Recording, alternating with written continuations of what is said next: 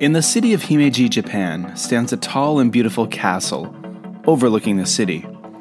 Built in the 14th century, Shirasagi, or Egret Castle, is known as Japan's finest castle. Its beautiful white facade is home to a rich history and many legends. One of them is that of Okiku, a servant girl murdered and said to still be residing on the castle grounds. When night falls, the tormented spirit of Okiku is said to be heard counting and crying from the bottom of a well. Okiku's well.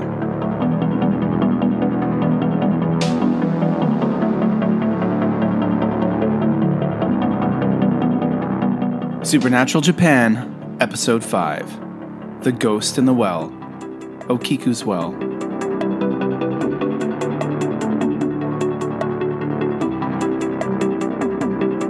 Well, hello there. My name is Kevin O'Shea, and I'm a Canadian who lived in Japan for quite some time.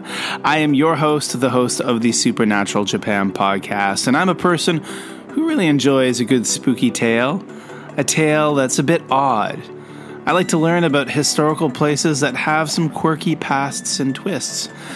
Now, I like to learn these things about places all around the world, especially in Japan and I'm really happy you are able to join us. If you're new to the podcast, thank you so much for joining us. If you've been with us for a few episodes, thanks for continuing the ride. Well, let's get into episode five of the Supernatural Japan podcast. So, in this week's episode, I get a lot of information from, well, Wikipedia, a website called remotelands.com and from my own research. So, from different photographs I took while visiting Himeji Castle of some different information plaques and displays that talked about this famous tale. So, Bancho Sarayashiki, or the Dish Mansion at Bancho, is a Japanese ghost story of a broken trust and broken promises leading to a dismal fate, according to the write up at Wikipedia alternatively referred to as the Sarayashiki manner of dishes tradition, all versions of the tale revolve around a servant who dies unjustly and returns to haunt the living.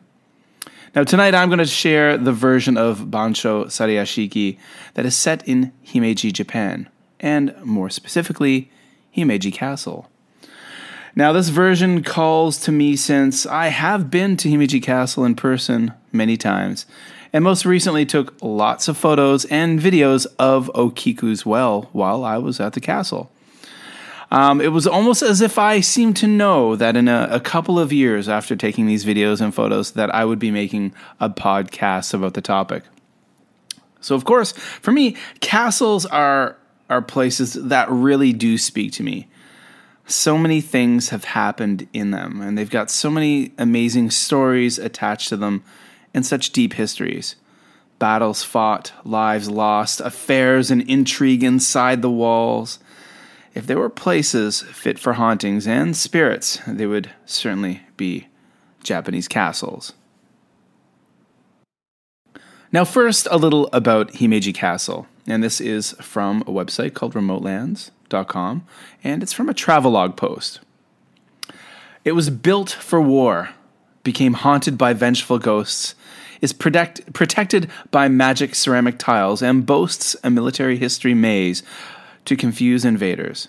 Myth, superstition, bloodshed, and glory reverberate through the 83 buildings of the biggest and most revered castle in Japan.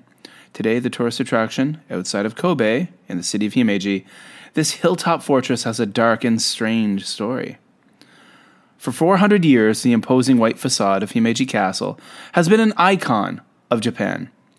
It is, described, it is described by UNESCO as the finest surviving example of early 17th century Japanese castle architecture. To preserve it for future generations, it recently underwent a five year, $23 million restoration project. After decades of weathering and discoloration, its walls are once more a brilliant white, which was the color that earned the complex its alternative moniker the White Heron Castle, after the graceful water bird. It is also, like I mentioned earlier, called the Shirasagi or Egret Castle, And the egret, well, I am a birder, the egret is essentially a more solid white cousin of the heron. With a multi story tower at its core, the castle was built with sophisticated defense systems. Ringed by moats and protected by gates, baileys, ramparts, and turrets, its most innovative security mechanism was the maze like path to the main tower. This ensured that invading forces would be herded in a spiral direction around the castle, encountering dead ends and being left vulnerable to assaults from above during their slow progression to the tower. While the castle's clever design offered it generous protection, these defensive elements never were tested in combat. Over almost three centuries that it operated as the hub of a feudal domain, it was never assaulted. The castle, which sold at public auction in 1871 when feudal society was abolished, remarkably suffered only minor damage during extensive bombings of Himeji at the end of World War II in 1945. Now, here is the traditional folk story of Okiku, and this is from Wikipedia. Once there was a beautiful servant named Okiku. She worked for a samurai, Aoyama Tessan. Okiku often refused him when he said he was in love with her and wanted to marry her, so he tricked her into believing that she had careless, carelessly lost one of the family's ten precious plates. Such a crime would normally result in her death. In a frenzy, she counted and recounted the nine plates many times. However, she could not find the tenth and went to Aoyama in guilty tears. The samurai offered to overlook the matter if she finally became his lover, but again, she refused. Enraged, Aoyama threw her down a well to her death. It is said that Okiku became a vengeful spirit who tormented her murderer by counting to nine and then making a terrible shriek to represent the missing tenth plate. Or perhaps she had tormented herself and was still trying to find the tenth plate, but cried out in agony when she never could. In some versions of the story, this torment continued until an exorcist or neighbor shouted 10 in a loud voice to end to the end of her count. Her ghost finally relieved that someone had found the plate for her, haunted the samurai no more. And again, that is a traditional folk tale of Okiku at Himeji Castle. Now, what I'm going to read to you is actually from a photograph of a plaque that I took a picture of outside of Okiku's well on the Himeji Castle grounds back in 2020, the last time I visited the castle with my wife and my two children. Um, so this is a place that my wife said she had gone on many times on school trips as a child. She is from the Kansai region of Japan. And when we went there in 2020, we took our kids there for the first time. Although I had visited on my own and with my own parents and my wife on several other occasions. So this is, again, um, from a plaque that is posted on uh, a display just near Okiku's well itself. And pardon my Japanese pronunciation as I read this. Okiku, Ido, is said to be the well that features the ghost story known as Banshu Sarayashiki. Around the year 1500, Oyama Tetsuzan, the regent of the lord to the lord of Himeji Castle, Kodera Norimoto, plotted with Chono Tsubo Danshiro to kill Norimoto and take over the castle. Norimoto's loyal retainer, Kinugasa Motonobu, arranged for Okiku to serve as a maid in the Aoyama's house to ascertain his plans. Having learned of the would be assassin's plot to kill Norimoto, Okiku passed on the word to Motonobu. This allowed Norimoto to escape death by fleeing to the island of Ieshima, Himeji City, but Tetsuzan seized control of the castle. After learning of Okiku's actions, Danshiro forced her into marriage in exchange for sparing her life. But yearning for Motonobu, Okiku turned Danshiro down. Unable to bear Okiku's rejection, Danshiro hid one of ten plates that were treasured possessions of the Aoyama family and framed Okiku for the theft. Nevertheless, Okiku still failed to accept his advances. So Danshiro slew her and threw her body down a well. Legend tells that ever since, the voice of Okiku, counting the nine remaining plates over and over again, could be heard coming from this well. One plate, two plates, three plates. Motonobu and his companions eventually destroyed Tetsuzan and his conspirators, and Okiku was enshrined in Junisho Shrine as Okiku Daimyojin. And that is the direct text from historical plate display outside of Okiku's well. Now, whether you believe this tale is true or not, it still remains a great story. I personally have visited this castle in the daytime, like any other regular visitor, because that's what I was when I visited, a regular visitor. But I would love to have a chance to visit this place at night. Now, I've had some strange experiences at some historical reconstructions uh, in Canada, some places that had hundreds of years of history.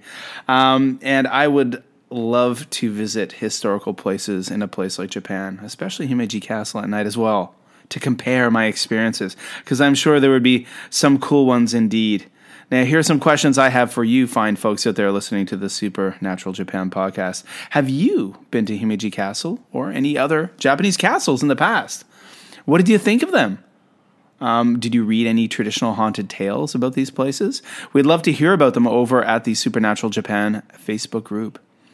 Um, so go on over there and also please share on Instagram. Leave a comment. There's going to be a lot of pictures of Okiku's well, Himeji Castle, that I took, my own personal photographs, as well as a little video blog that I will be posting both on the Supernatural Japan Facebook group and the Supernatural Japan Instagram feed. I'll be posting them there, and I think I'll post them on my Twitter as well.